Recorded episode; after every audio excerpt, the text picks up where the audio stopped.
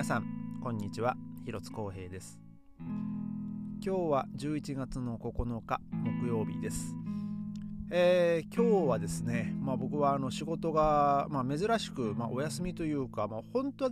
本来ですねあの、まあ、僕は木曜日1日仕事なんですけど、えー、ちょっと今週ですねあのちょっとシフト出すシフトの予定出す時にあの実は今日の夕方にですねあの僕が普段朝練で使っている場所のですねあの、まあ、一応そこを借りてる人たちで集まっての、えーまあ、その集会みたいなのがございまして、まあ、その集会っつっても、えまあ、その使用上でのなんかこう問題があったりとかでまあそのさまざまな、まあ、いろんな人の、まあ、意見もまああったんですけどもね、えー、でまあそういう、まあ、年に1回ね、まあ、大体そういうミーティングというかねその関係者で集まっておあの話し合いをしなきゃいけない。まあ例えば僕の入ってるソフトボールチームもですねそのシーズンが始まる前ですね大体こう2月とかに一応まああの全員にこうアナウンスして、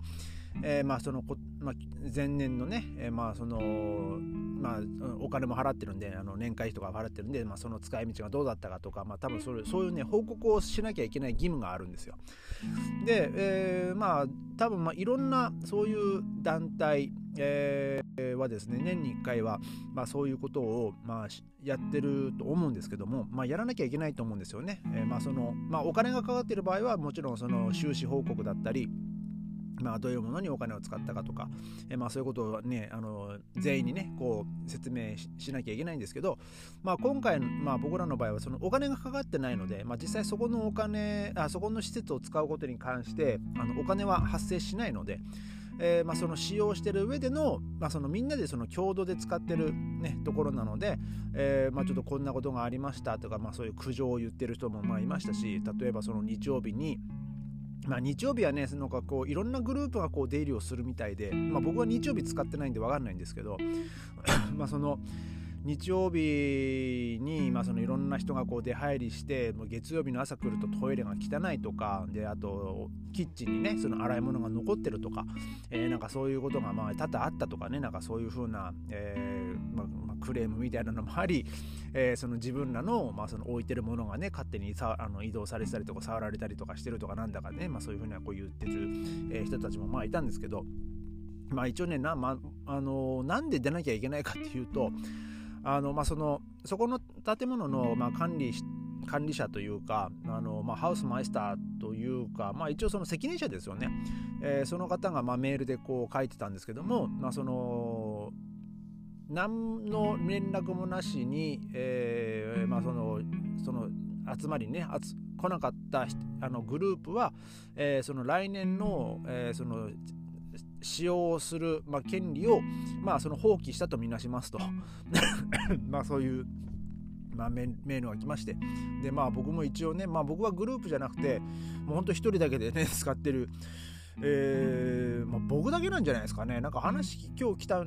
あのまあいろんなこうグループの人たちが来たんですけど、まあ、大抵なんかこう、えー、なんかそういう、まあ、ウクライナからの,、まあその支援してる人だったり人たちだったりまあ、そのあの中東系の、ね、子供たちに言葉を教える、ね、学校みたいなのをやってる人もいたり、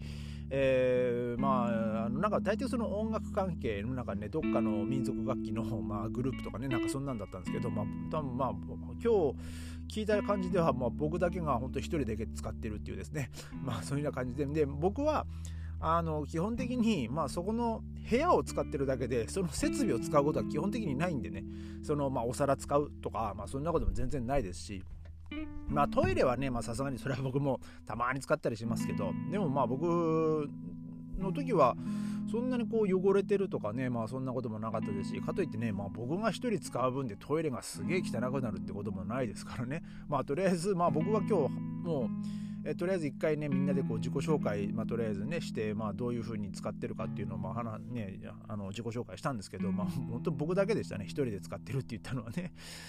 でまあ僕はもう本当ね何も問題なくてねただもう本当1時間半ぐらいこう黙ってみんなの話を聞いてるだけで、まあ、終わったんでまあとりあえず、えまあ、集会にも参加しましたし、え、まあ来え、来年もですね、まあ、とりあえず、まあ、あのそこの建物は使えると、え、いうことで、まあ、とりあえずあの一安心かなとえいう感じです。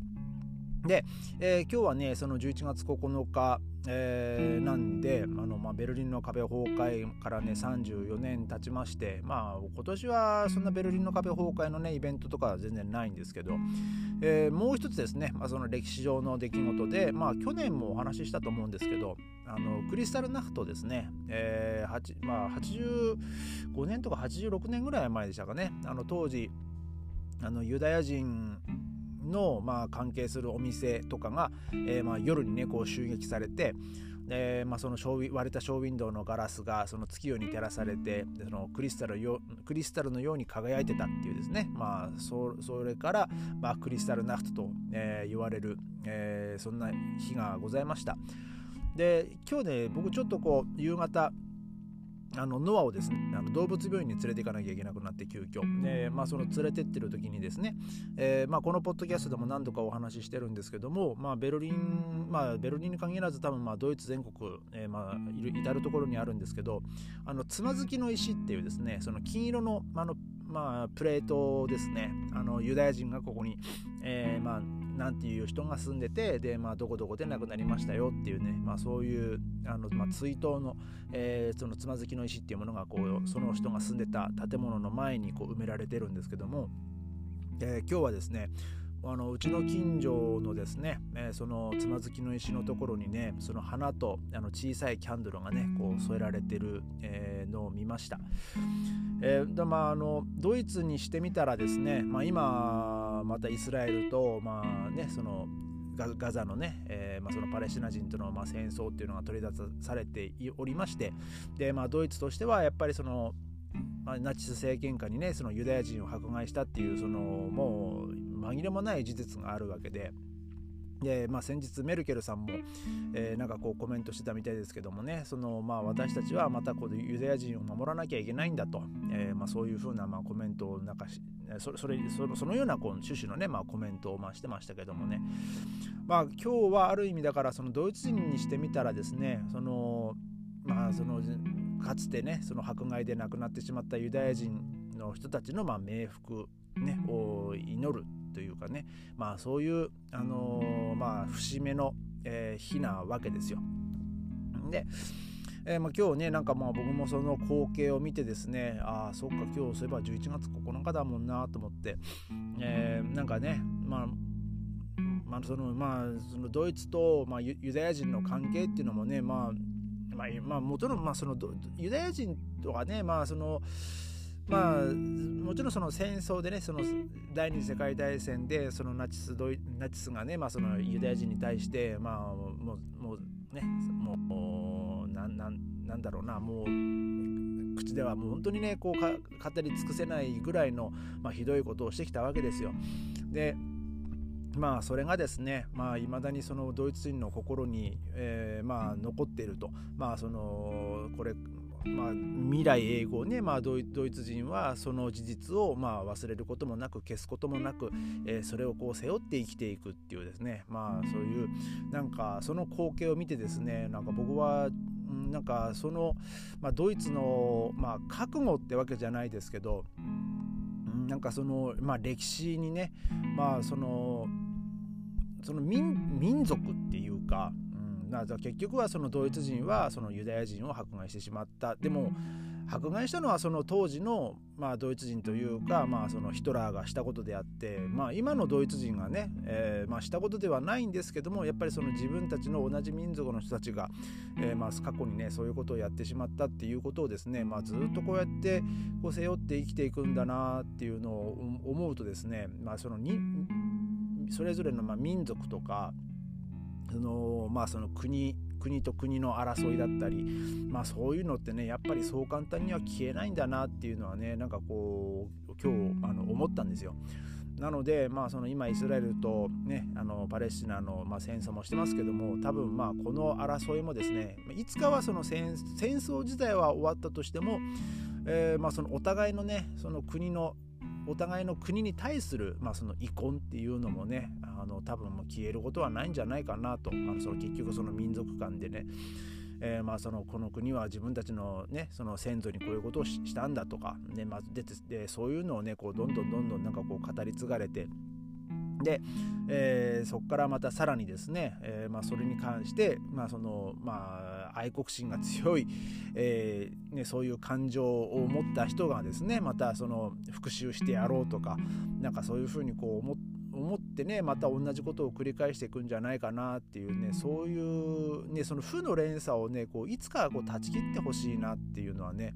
あの今日はあの思いました。なのでまあ今日はですね ちょっと今日そのねそのつまずきの石にねその花とそのちっちゃいキャンドルが灯ってるのを見てねまあ僕にしてみたらその10月9日っていうのはあのまあねその僕が小学校2年生の時にそのベルリンの壁の崩壊のニュースを見て、えー、ベルリンってどういうとこなんだろうってなんかそのかつてえ、ー、とそのねその時のまあ僕がですね小学校3年生か、えー、のその自分がですね、えー、このまあベルリンっていう街に興味を持ったきっかけではあるんですけども、まあ、いざねこうやっぱこうベルリンに来てみてで、まあ、僕はね多分ベルリンに来なかったらそのクリスタルナフトのことなんかね多分学ぶ機会もなかったですしね。でまあその、まあ、ユダヤ人がねそのたくさんまあ、ホロコーストね、まあ、虐殺されたっていうのはな,、まあ、なんとなくというか、まあ、多分その1行だけですよ。あの日本で習うのは。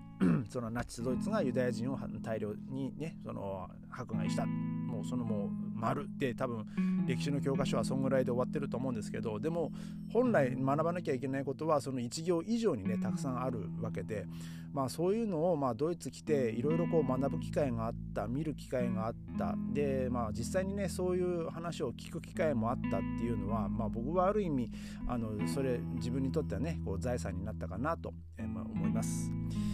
えー、まあ皆さんもですねあのー